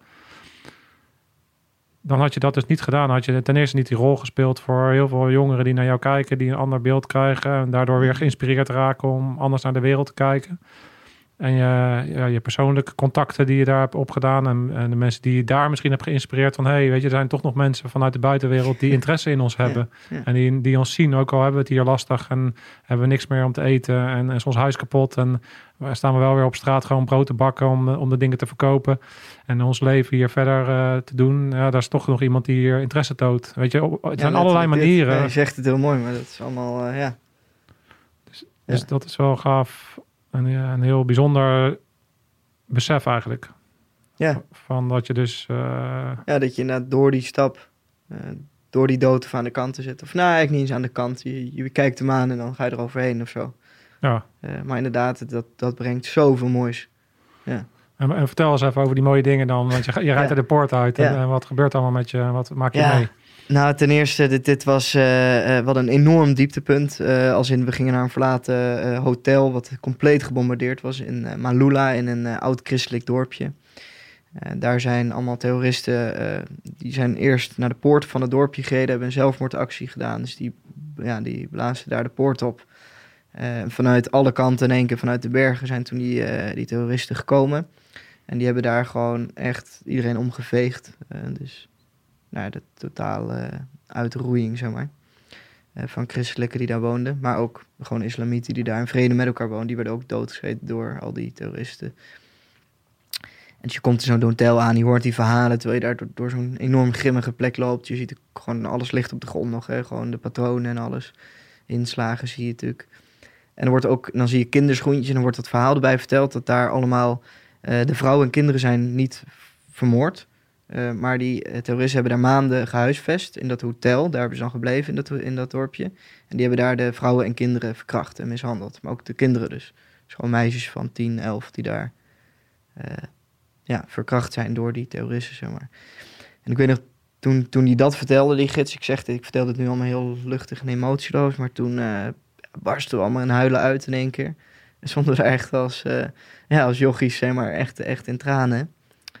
Ook omdat dat onderwerp van, uh, van vrouwen op die manier behandelen redelijk uh, dichtbij komt, zeg maar. dus, dus dat deed op dat moment heel veel. Dus met dat gevoel loop je dan weer uit het hotel en je probeert ondertussen dat nog, eh, daar nog verslag van te doen, want dat was waarom je er was, om ook een video te maken. Wat op dat moment heel onnatuurlijk voelt en zelfs een beetje, dus ja, bijna dat sensatie zoeken. Dan ga je dan weer aan twijfelen, kut, kan ik, moet ik dit wel vertellen, weet je wel. Niet omdat die info gek is, maar je bent zelf helemaal niet met die camera bezig. Je denkt, oké, ik moet mijn werk blijven doen. Ik moet dit juist nu filmen. Want dat is juist achteraf mooi en puur. Maar het voelt dan heel raar om dat ook weer te doen. Dus goed, met al die rare gevoelens loop je dan eruit. En toen kwamen we bij een school aan met allemaal kleine jongens en meisjes. Dus van die leeftijd die... En uh, toen werden we daar uitgenodigd. Zijn we daar gaan eten, drinken. Uh, we gaan ja, zingen. Uh, gewoon met ook allemaal leeftijdsgenoten die daar dan weer uh, vanuit hun studie stage moest lopen om die kleinere kinderen zeg maar dan weer te begeleiden. En met die leeftijdsgenoten stonden we te dansen alsof ik, ja, wat ik normaal alleen dronk om drie uur s'nachts in Nijmegen doe, zeg maar, of op een festival. Ja. Stonden we daar gewoon begin, eindochtend helemaal door zijn plaat te gaan. En met die kinderen zaten we te vertellen, die konden allemaal super goed Engels. Echt, dat kunnen ze in Nederland op die leeftijd echt nog niet, maar die konden het allemaal. Je zag ook gewoon het, intellect en de, puurheid in die kopjes allemaal, zeg maar. Uh, en dat, dat, dat leergierig, dat willen ontdekken van, van ons en dat wij van hun, dat, het was zoiets moois. Uh, ja, en toen bleven we daar voor uren, heel de planning in de soep. Daarna wat die gids voor was, maar we, bleven daar lekker en we kregen eten. En uh, ja, dat, dat was zoiets heel moois. En vooral omdat het zo dubbel was, omdat je dan met kindjes dat zo'n mooie tijd hebt, terwijl je daarvoor zomaar die, die pijn voelt die daar nog heerst in zo'n hotel, zeg maar. Van wat daar gebeurd is met ja, kinderen. Dus eh, ja. Ja, die, eh, die wil om te leven en eh, de weerbaarheid die je natuurlijk daar dan krijgt. En dan je, je voelt natuurlijk ook gewoon die cultuur en die mensen en dan alles dan wat er dan samenkomt. Weet je wel, die mensen zijn Ja. natuurlijk ook gewoon nog super blij om te leven, denk ik. Ja. En die, zeker omdat zij natuurlijk ook zo dichtbij al dat gevaar dan hebben meegemaakt. En ja, daar zit je dan ineens middenin Ja. en maak je dan even onderdeel van. En Ja. dan, eh, ja. ja. En nogmaals, je proeft dit, hè. Weet je, het voelt altijd nog steeds, nu als ik dit vertel, denk ik van ja, ben ik, mag, kan ik dit überhaupt hier allemaal gevoelig over praten? Want zij maken dit mee. Jij bent bijna even op safari-tocht van, en dan ga je weer terug naar je luxe Nederland, zeg maar. Ja, Maar ik bedoel, van het Ja. voelt soms bijna van, kan ik hier wel gevoelig over praten? Maar, Maar ja, vanuit, vanuit de goede intentie ben je daarheen Ja. gegaan. En eh, ben je, eh, weet je, ja, je had er niet hoeven zijn. Je had ook gewoon om kunnen keren toen je dacht van ja, het wordt nu gevaarlijk. Ik doe dat niet. Dus de, de prijs die je mogelijk betaalt om daar te zijn met die mensen eh, is ook wat waard. Ondanks dat je, zij hebben er niet voor gekozen om dat geweld over zich heen te krijgen. Jij hebt er wel voor gekozen om daar bij, met hun te staan. Dus in die zin, ja, dat is natuurlijk... Nee, dat is waar. En, eh, en ik moet zeggen, ze waren ook allemaal wat jij zei. Van, ze zijn dan blij soms om misschien buitenlanders te zien om eindelijk gewaardeerd te voelen. Dat, dat proefde je echt bij iedereen. Dat was zo mooi. Daar kwam je mensen toe. In plaats van dat ik dacht, ik, hoe ga ik hier überhaupt een serie maken? Hoe, ben ik, hoe ga ik vijf, zes afleveringen produceren in een land waar je misschien maar één keer eh, een minuutje per dag je camera durft om eh, uit je zak te halen? Want zo schatte je serie in op basis van alle teksten die online staan. Ja. Maar als je je camera uit je zak haalde, rende iedereen er naartoe. Ja. Om dus te vertellen, oh, zet hem aan, laat me mijn verhaal doen, weet je. Laat ons lachen, laat ons... Ja. Dus iedereen was ook heel erg bezig met eh, fijn en eh, deel ons verhaal, zeg maar. Ja. Hoe, hoe zou jij de Syrische mensen willen omschrijven? Kan je daar een omschrijving van geven? Wat maakt wat? eh, Ja. ja, heel erg flexibel en weerbaar, maar dat, dat is denk ik meer gewoon een waarde die we als mens hebben. En die eruit komt wanneer je ja, trauma krijgt, zeg maar. Maar goed, dat was dus nu heel erg te zien bij hen en dat, dat viel me heel erg op. Dat je dus door al die pijn en, en rotzooi die ze meemaken, gewoon daar inderdaad, wat je zei, hun brood nog staan te bakken. Eh, dus zo zou ik ze omschrijven. Mm, ja, en heel warm. Alles geven. We hebben daar, eh, ik kan nog heel veel extra, eh, los van wat het kost om daarheen te gaan en dat te maken, heb ik nog heel veel geld extra daar gepind met de intentie van dit potje gaat daarheen, naar dat volk. Maar dat is niet opgekomen. Terwijl ik het echt wou. Echt proberen uit te delen. Stonden erop. En na een tijdje voel je zo'n arrogante witte lul die even wat poen komt uitdelen, weet je wel. Want zo voelde je het wat goed bedoeld. Want zij zeiden ook van, nee joh, je gaat ons toch geen geld geven? Je bent bij ons.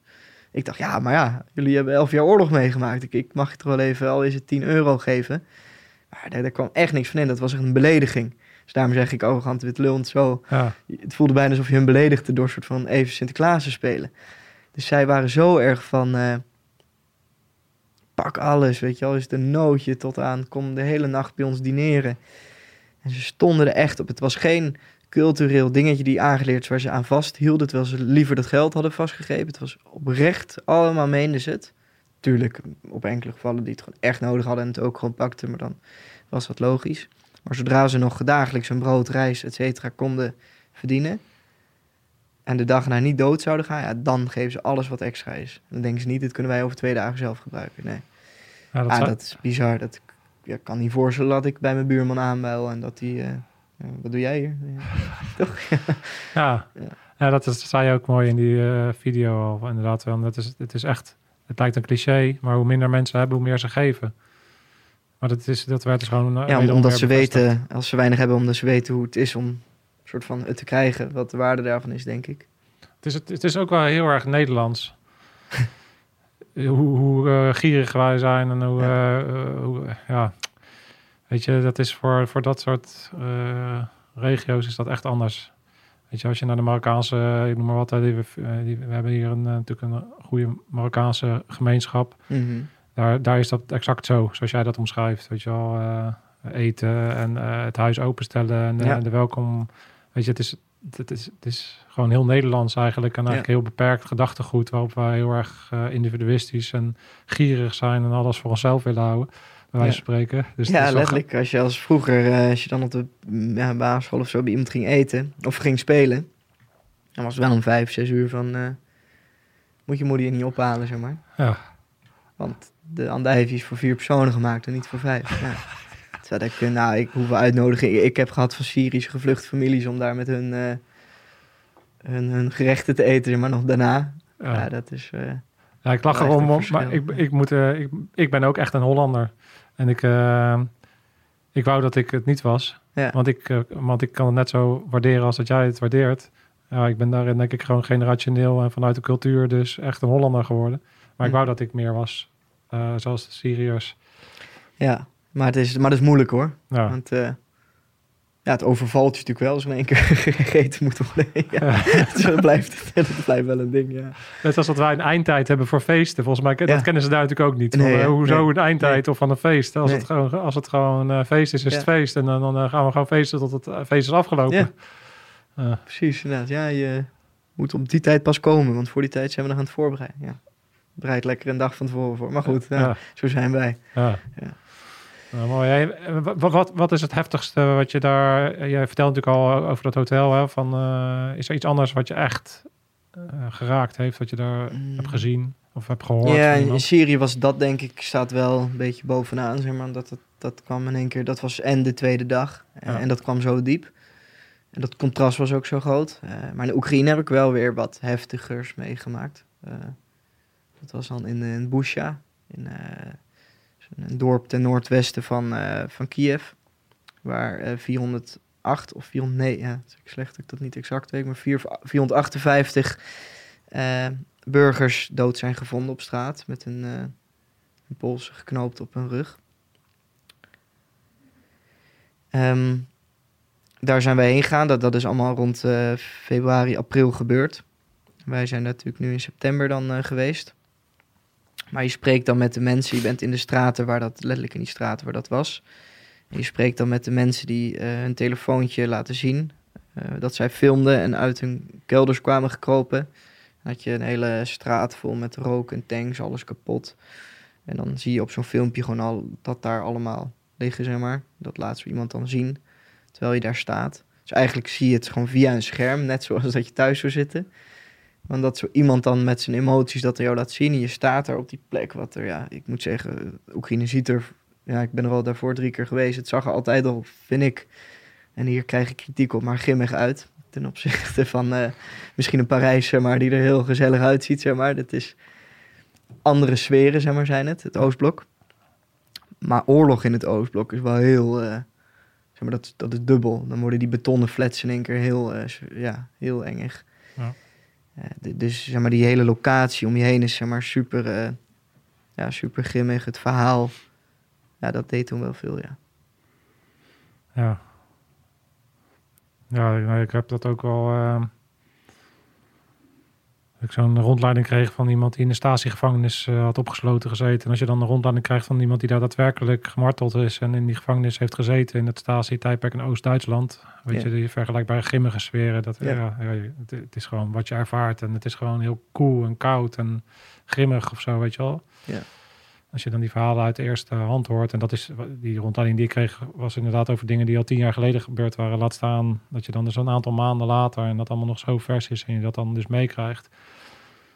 Ja, dan is het natuurlijk, eh, dat komt wel even binnen. En eh, Ja. ja. Wat, eh, qua Oekraïne, hoe heb jij de Oekraïne, de, hoe heb jij Oekraïne ervaren? Hoe, eh, toen je daarheen ging. En eh, die, je, je had toen natuurlijk dus al wat ervaring opgedaan. Hè? Je hebt eh, in Syrië, weet je inmiddels wat het is om een oorlogsgebied in te gaan.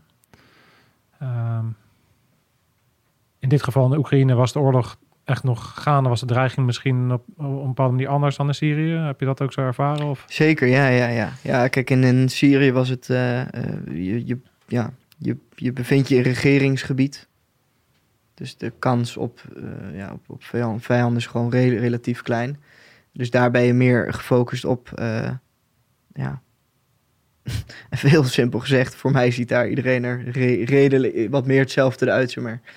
Dus eh, iemand met een baard op een scooter, zo ken ik door de films een terrorist. Maar zo ziet ook de lokale eh, ja, bakker eruit. Dit klinkt misschien heel discriminerend, maar dat is gewoon even hoe je daar loopt. Dus dat je bent dan meer eh, op, op enkele kijk, dat je een regeringsterrein bent, betekent niet dat daar geen verdwaalde mensen met een politiek, politieke ideologie zeg maar, rond dwalen. Ja. Die ook in één keer kunnen schieten of zichzelf kunnen opblazen. Want dat, zo is het ook begonnen. Dus je bent dan meer gefocust op enkele doorgedraaide mensen misschien, zeg maar. Dan in Oekraïne is het gewoon een heel duidelijk gevaar. En dat is gewoon, ja, gaat het luchtalarm af? Of, ja, dat, ja, eigenlijk vooral het luchtalarm, want eh, er komt ook niet in één keer een bom op Kiev. Dan hoor je dat ook wel eerder. Ja, ik moet. Ik, moet, ik heb natuurlijk eh, die video's van jou eh, bekeken. Eén ding waar ik heel erg Spaans benauwd van kreeg... is toen je die militairen ging eh, interviewen... die je ook niet helemaal kon laten zien. Paul met die trigger. What the fuck, Ja, wat, ja, Ik man, nou, haal die vinger van die trekker als je met je praat, weet je wel. Oh, die, zeker die Kalashnikovs met die safety, ja, dat is niet altijd helemaal 100%, weet je wel. Ik heb, oh, dat, zit, dat is iets Ja. gevoeliger van ja, ik, ik heb natuurlijk ik heb situaties gehad. Ik, ik moest in Afghanistan, gingen we met het Afghaanse leger natuurlijk. Maar de grootste dreiging voor ons, met vier Nederlanders gingen we dan met een Afghaanse eenheid gingen wij op pad. Ja. Voor ons de, de, de grootste dreigingen die we eigenlijk hebben gehad, kwamen van binnenuit. Weet je, mijn sergeant is bijna doodgeschoten twee keer door zo'n eh, iemand van onszelf. Doordat iemand dus tijdens een patrouille liep te klooien met zijn RPG en dan, en dan aan, de, aan, aan de trekker ging hangen. En dan bijna mijn sergeant eh doodschoot. Echt letterlijk tussen zijn benen, gewoon bam, bam, bam. Op een paar meter afstand. Weet je, dus, dus ja, het is niet voor niks dat die, die trekkervinger is de belangrijkste veiligheid die Ja. je hebt als militair. En nou, zodra je ook ziet dat militairen zo staan, weet je dat je te maken hebt met ongetrainde eh, eh, soldaten. Dus deze Ja. soldaten, dat zijn gewoon habibabbies is- die een wapen hebben bizar, gekregen. En die gewoon maar daar een beetje stoer staan te doen. En misschien twee dagen training hebben gehad, bij wijze van spreken. Nou, letterlijk, de, de eerste opnamedag dat ik meeliep met Lamma, was het eerste wat je hoort, is gewoon, eh, ja, je, je communiceert dingen, zeg maar, als er dingen mis zijn of whatever, maar je, die vinger, die, ja, je fikken leg je gewoon rustig zo op, recht op het wapen. En je Ja. gaat wel, natuurlijk een vierlinie, als je loopt achter elkaar, zo, dan ga je natuurlijk niet dat ding aangespannen houden. Dus je- wie weet struikel je en dan gaat zo'n ding af. Dat is natuurlijk waanzinnig. Het lijkt me dat iedere idioot dat kan bedenken. Niet om die man te eh, Nee. bekritiseren hier, want die komt voor zijn land op die laatste gezin achter en die staat daar maar. Hè. Dat- dat- Die probeert het goede te doen. Maar wat jij zegt inderdaad, dat, eh, op dat moment had ik het niet door trouwens, want toen was ik bezig met vragen stellen. gelukkig maar de maar. edit, Ja. oh ik dacht, oh. ja, het, god. Ja. Nee, 100%. En Kijk, al die gasten die daar in, eh, in Oekraïne, natuurlijk is het bizar natuurlijk dat iedereen, ja, je gaat gewoon vechten voor je, je gaat gewoon, eh, Ja. je bouwt gewoon je eigen appartement om tot een bunker en je gaat gewoon met je buurman ga je een plan maken en eh, als je geluk hebt krijg je inderdaad, heb je toegang tot een wapen of een tenue en kan je er nog iets van maken, denk ik. Ja.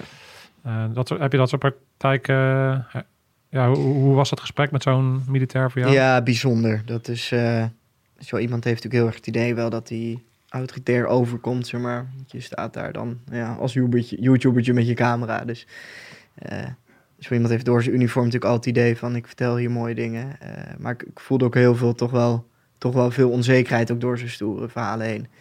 En eh, het, is prachtig dat hij daar durft te staan en doet wat hij doet. Maar je ziet al snel gewoon het, mens erin. En dat komt ook omdat hij, die man is pas sinds februari bijvoorbeeld het leger ingemoeten. Daarvoor was hij gewoon iets anders, zeg maar. Dus ja, je- je, merkt ook wel veel. eh, dan is het heel cool om te zeggen: ja, iedere Rus die je tegenkomt, zei hij, eh, per definitie liegt hij. Het enige waar die, eh, ja, wat hij nog niet vertelt, is dat hij zijn wapen op jou richt en je gaat doodschieten. Maar zoiets, zo'n quote. Staat ook op beeld wat hij zegt. En dat is natuurlijk allemaal heel veel emotie gepraat. Natuurlijk helemaal niet iedere Rus wil jou doodschieten door je kop. Dat is natuurlijk waanzin. Ja, dus ja, en het voelde voor mij een beetje onprofessioneel dan om dat vanuit je uniform dat soort uitspraken zeg maar, te doen. eh. Ja. ja, dus er komt gewoon heel veel emotie bij kijken. Natuurlijk omdat het ook gewoon Ja. mensen zijn die eh, voelen dat ze natuurlijk eh, aangevallen worden. Ja. Ja, en daar is ook niks op af te merken. hè, Want die man die nog, nog ja, wie weet was hij naar bakker en die staat daar nu maar met zijn uniform. Dus die heeft al die dingen, al die gedragsnormen ook allemaal niet aangeleerd gekregen. Die staat daar gewoon. Dus alle respect. Maar ja, het zijn wel bijzondere gesprekken. ja. ja. Ja, een van de, van de dingen wat ik aan het begin ook al zei, van, die bij mij het meest indruk maakte, wat jij dus hebt gedaan met jouw item over Oekraïne, is dat je toch aandurfde om ja, de dingen van, een- van twee kanten ook te belichten. Van, Ja. eh, van, van natuurlijk alle dingen die vanuit de Oekraïne gebeurd zijn. Maar je hebt ook op een gegeven moment een stukje waarop je die vrouw, ik denk dat Erin, Vera, Erin-. Vera heet Vera, zij, die ja. blonde mevrouw. Die dan toch vertelde, ook inderdaad, dat, die, dat ze dan merkt dat die Russische mariniers toch in hun beleving iets goeds kwamen doen, omdat ze dachten dat ze Zeker. hun kwamen bevrijden van de nazi's. Ja. En dan, kan je, dan zie je dus hoe die indoctrinatie, of die, in ieder geval die opvoeding, of de, de, de motivaties die mensen hebben, ja, zo de dingen zo ingewikkeld maken. Het, het is nooit zo van, oh, je hebt de goede, je hebt de slechte, en eh, ik hoop dat de goede winnen, en dat het allemaal Nee. zo... Er zijn zoveel kanten aan zo'n Nee, verhaal. überhaupt is er geen goed en slecht. Want niemand denkt, ik ben slecht. Dus iedereen denkt, je hebt twee goede eh, vanuit eigen beleving. Ja, En alleen als er dus een God zou bestaan, zou die kunnen oordelen wat dan eh, objectief iets is. Maar we kunnen natuurlijk nooit eigenlijk zeggen wat goed en slecht is. Dat is altijd eigenlijk heel lastig. ja. En bijna alles is natuurlijk weer dood te relativeren. Zelfs een terrorist die zichzelf opblaast, dat is per definitie natuurlijk af te keuren. Maar als je natuurlijk nagaat dat zo iemand misschien vanaf zijn geboorte gewoon dat ingepeperd kreeg, van dan ga je naar het paradijs en eh, al die anderen zijn kut. Ja, in hoeverre heb je dan een keuze om vervelend te zijn? Of word je dus dat? Ja, buiten het, al het verlies dat hij misschien heeft, misschien zijn dochter heeft verloren omdat de Amerikanen een bom hebben gegooid. En Oh, ja, ook dat hoe, ja. allerlei dingen natuurlijk opbouwen tot dat het moment dat je daadwerkelijk gaat opblazen. Ja. Of het moment dat je daadwerkelijk die straat inloopt. En, en ehm, Ja, want ook dat moeten we inderdaad niet eh, eh, vergeten. Eh, we proberen allemaal ons best te doen, maar inderdaad, dat, dat hoor je dan ook weer in Syrië. Hè? Hoeveel verlies daar is, hoeveel tranen, doordat ook Amerikanen bepaalde gebieden gewoon ja, toch op een knopje drukken. En eh, ik heb dan in, met, in Nederland eh, met, met de JTEX meegelopen en dan, dan hoor ik hoe nauwkeurig zij te werk gaan. En eh, dat hun grootste prioriteit is het eh, beperken van nevenschade. En dat vond ik zo interessant, hè, dat ze dus met allerlei formuleberekeningen eh, proberen die, die gevechtsvoertuigen naar de juiste kant te gaan. Om zo min mogelijk te gebruiken voor zoveel mogelijk. Ehm, en dan hoor je daar toch dat het, ja, hè, dat, dat daar gewoon volledige dorpen, dat daar één iemand zat. Er zijn er even dan nog 130 mensen die eromheen zaten, voor weggeveegd. En ik weet niet wie in de cockpit of wie, eh, of wie daarvan afwist en zo. Maar natuurlijk over de hele wereld, vanuit alle kanten, gebeuren er wel ja, bepaalde dingen die echt niet zuiver zijn. nou ja, dat vond ik zo indrukwekkend ook van jouw verhaal. Is ook die eh, burgervoertuigen en dat wat ze ook vertelde. Dat weet je, Ja. dat, de- hoe erg dan al die kinderen en, en families die dan vluchten. Mm, in de oorlog eigenlijk verzeld raken en getarget worden, lijkt het in ieder geval. Ja. eh, dat, kan je dat in je eigen Ja, nou kijk, Vera, we, we spraken inderdaad op een gegeven moment een vrouw. Dat was een eh, psycholoog en die woonde dus in, eh, in Ierpien bij Bush aan de buurt. Dat zijn al die nou, kleine dorpjes, ook de Noordwesten dus. Daar hebben Russen, de Russen hebben daar een maand gezeten. Haar buurman, dat hele huis stond in de fik. Dus de lage mensen lijken op straat voor een maand lang. Ehm, ja, heel het dorp stond gewoon te branden. Er werden mensen doodgeschoten. Het was echt, echt een horror, eh horror scène. En op een dag komen haar de, gaat de bel en de, de Russen staan voor haar deur.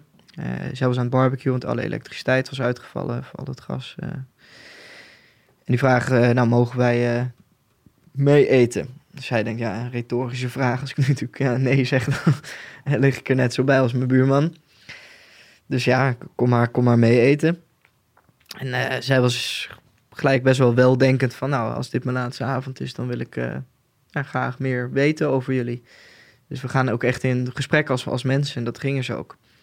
En, eh, maar die Russische mariniers die, eh, die zeiden... hé, hey, maar, maar voel je je veilig nu wij er zijn? Zij was dus een Russisch sprekende Oekraïner. Zij zo veilig. Ik nou, nog nooit zo onveilig gevoeld. Eén keer met mijn bevalling. En nu dan, eh, ja, ik ben niet meer mijn kind. Er zijn allemaal militairen om me heen met wapens... die altijd, altijd gruwelijkheden op straat hebben veroorzaakt. Hoe, hoezo veilig? En zei, ja, we komen jou bevrijden. En die, ze meenden dat, hè. Er waren gewoon drie gasten van mijn leeftijd. En hun hadden dus de missie om inderdaad het nazisme dan uit Oekraïne te drijven. En alles wat rond zou rijden, zou nazi zijn. Want in een oorlog, volgens hun regels, eh, lopen burgers niet meer op straat tijdens een oorlog. En Vera zei dat is dan ook weer een beetje aan de Oekraïnse zijde te verwijten. Dat, dat niet ieder dorp helemaal is geïnformeerd van ga, ga je deur niet uit in deze fase. Dus mensen die eh, gingen jagen in camouflagekleding naar het bos toe, liepen gewoon op straat. Klaar om een haasje te schieten. Ja, die tuurlijk wordt, nou niet tuurlijk, maar dan ben je iets eerder een target, zeg maar, voor, voor de Russische kant. En die hebben dus meegekregen, alles wat op straat rent, eh, beweegt, is geen burger, die zitten binnen, is tegenstander en dus nazi. Dat is echt wat hun dachten. En eh, nou, Vera ging dat uitleggen en die ging uitleggen wie, wie allemaal in die auto's zaten, letterlijk bekende. En ze wees letterlijk vanuit het raam ook nog, ook nog gewoon auto's aan die zij hadden kapot gemaakt. En zij vertelde tegen ons dat zij dus die veranderingen in die ogen van die Russische militairen zag. Ze in één keer soort van op aarde kwamen in die nieuwe realiteit van oh fuck. Weet je wel, die hele missie waar we ons hele leven, of nou, waar, die ons hele leven gevoed is, maar waar we nu naartoe aan het zijn gaan, dat ja, ligt toch wat anders. Ja, en dat is natuurlijk heel, uh, dat, dat, dat, dat legde voor mij echt die comple complexiteit uit van de situatie. Dat het niet is van, oh kijk, uh, we hebben een tank die auto kapot gemaakt. De slechterikken. Het is totaal ja, af te keuren zo'n actie, maar uh, er zit wel veel meer achter. Maar het zijn niet alleen maar boeven. Ja, Ja. ja super eh, bijzonder om dat dan eh, zo eh, te horen. Ja, Want ja, wat ik ook aan moet denken, want jij doet nu natuurlijk ook allemaal met dingen met defensie en zeker in deze tijd. Dus defensie ligt heel gevoelig. Ik krijg ook regelmatig als ik dingen post over, over militairen en defensie, ik krijg natuurlijk ook heel veel reacties van dat wij alleen maar vechten voor de olie en de, en de elite en de, de overheden. En er zit natuurlijk ook een kern van waarheid in. Ja, in een bepaalde zin je natuurlijk ook een soort van een instrument om belangen eh, te waarborgen of te bevechten of te beschermen. Maar vanuit welk, hoe zuiver zijn die belangen en eh, hoe loopt dat dan allemaal? En daar ben ik natuurlijk inmiddels ook anders naar gaan kijken. Ook al heb ik 13 jaar gediend. Ja. Hoe, is, had jij, hoe kijk jij nu naar Defensie dan? Want je doet ook allemaal dingen met Defensie. En samen met alle wetenschap die je dan nu dus ziet ook... wat voor een dood en verderf er gezaaid wordt. Maar ook nog eens een keer dus hoe dat soort...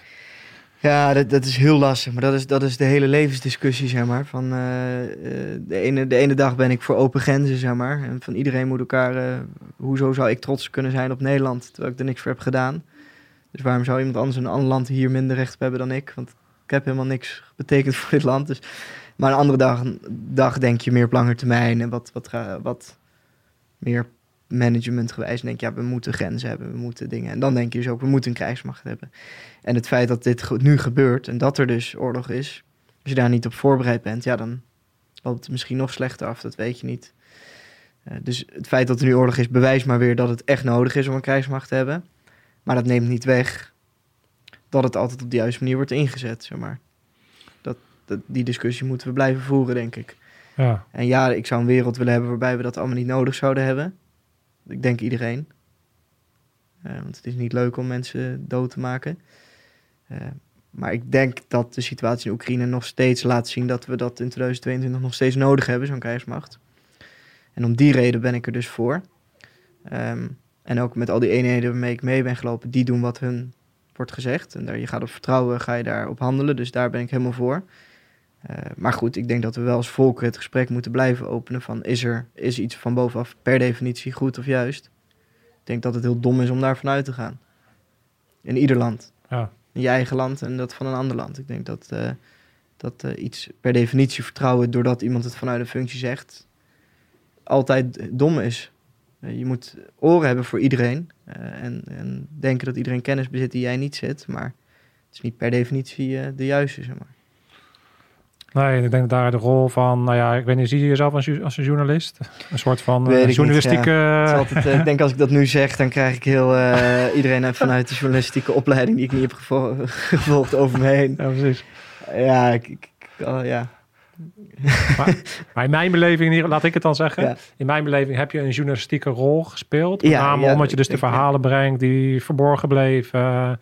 die gewoon verteld kunnen worden. Want doordat jij dus uit eerste, eerste bron met die vrouw praat... die vertelt wat haar is overkomen... komt eigenlijk een heel narrative, een heel verhaal eigenlijk... wat daar omheen hangt, komt naar boven. Ja. Waardoor we meteen vraagtekens kunnen zetten bij... oh, maar hoe, als ik dat, dan, dat bericht dan op die manier hoor...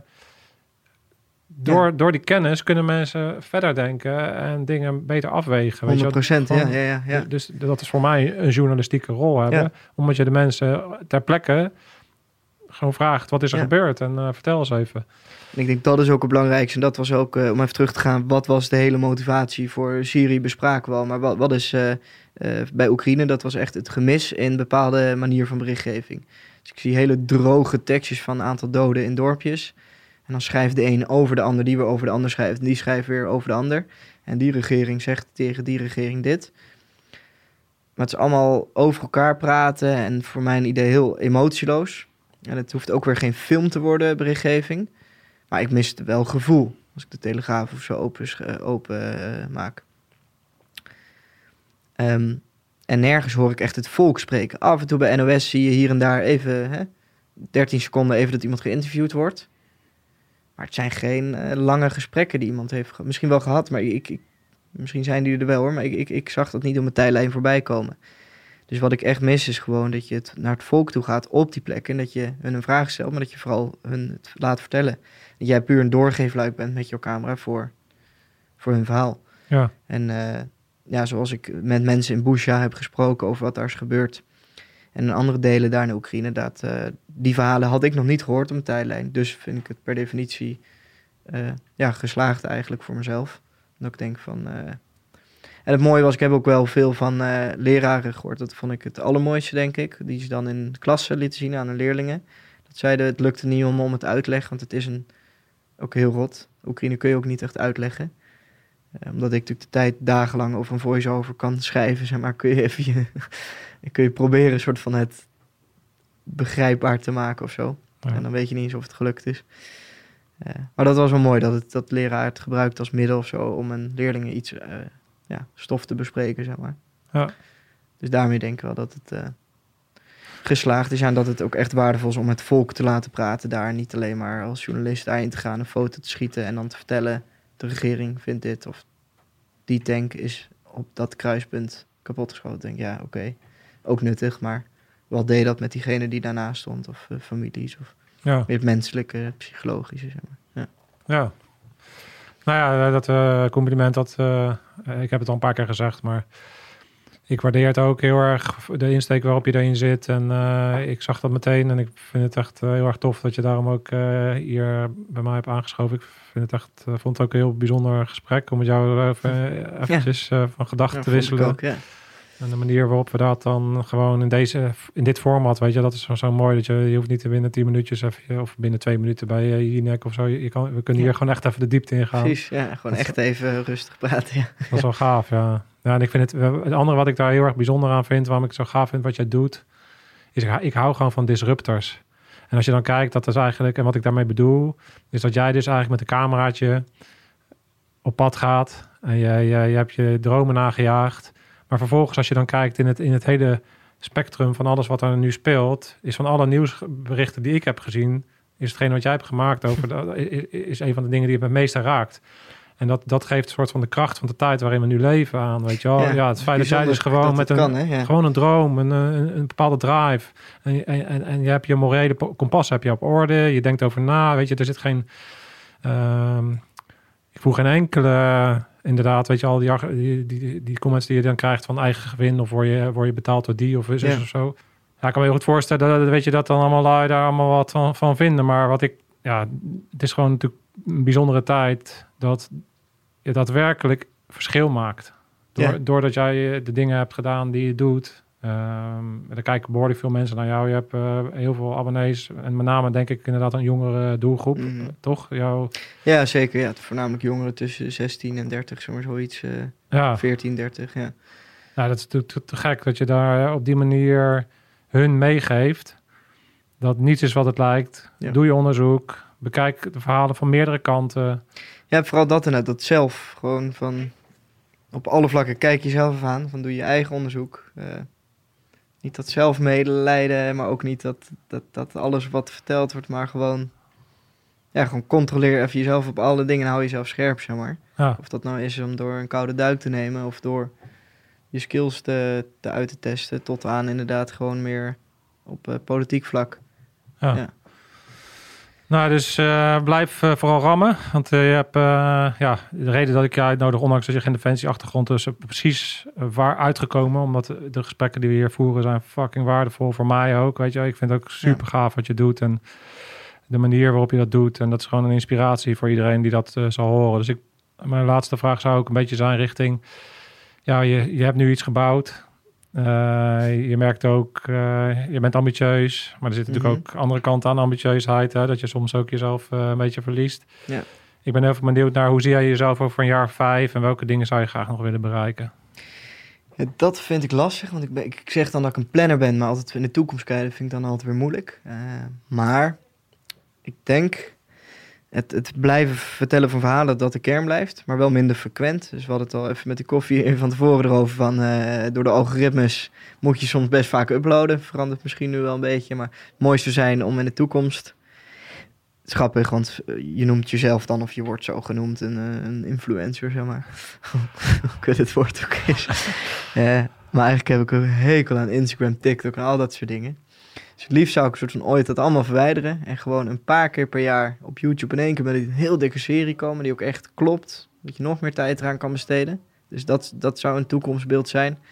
Dus de, de onderwerpen nog serieuzer, dieper, groter, mooier. En dan wat minder frequent, kwalitatiever. En voor de rest gewoon uh, hoop ik een uh, boerderijtje in de Ooi. Dat is een natuurgebied aan Nijmegen toe. Om daar een oud, mooi sfeer van boerderijtje te kunnen kopen. En uh, daar met mijn vriendin, dan inmiddels hopelijk vrouw, ja, lekker gewoon kindjes. ja, gewoon lekker een simpel leventje daar. Of simpel, juist heel waardevol leventje eigenlijk. daar op te bouwen en veel tijd hebben om lekker te koken. Misschien lekker hondjes te nemen. En, dat lijkt me heerlijk. En gewoon lekker jong van geest te blijven en altijd te blijven ontdekken. Ja. ja mooi. Ja, ik denk ook een van de dingen van die jij hebt gedaan, van de plek opzoeken waar mensen het minder goed hebben, geeft zo'n gelaagdheid aan je leven ook. Waardoor je natuurlijk ook de, wat je zegt, de simpelere dingen van het leven ook later in je leven nog veel meer gaat, gaat waarderen. Ja. Omdat je weet dat het niet vanzelfsprekend is. Ja, ja 100 procent. Ja. Dat, is, uh, dat, dat geeft veel meer. Ja. Oh. Dat geeft veel waardevollere. Dat is ook een reden dat ik geen uh, Lamborghini koop, maar een bos. ja, dat doet gewoon veel meer qua je geluk op lange termijn. Uh, een stuk houdbaarder. Niet dat ik die Lambo had kunnen kopen hoor, maar uh, ik zeg het toch graag. Snap ik, ja. Maar dat geeft ook uit, dat, dat is ook meteen, ja, ik, ik ben gewoon een gevoelsmens en ik haakte gewoon in op die energie, omdat ik, ook omdat ik dat ook meteen zag. Dus, dus het is wel gaaf om te merken voor jou ook van, hé, hey, ja, het, het, het is het wordt wel opge, opgemerkt. Ja, nee, zeker, ik ja. het niet ken, dan zie ik meteen van ja, dat is niet de gast die het per se lam mag weten, ik, ik belde gelijk mijn vriendin op toen je dat even in je story zette van. Ik dacht, wauw, dat is... eh, eh, los van de functie die je hebt gehad, maar ook de, de, de, de verhalen die, eh, die je zo vertelt in de podcast, zeg maar, vond ik het wel echt een, ja, echt een groot compliment om dat zo op je werk als stempel te krijgen. Van, dus dat, ja, daar ben ik blij mee. Ja. Top man, thanks voor je werk. Zeker.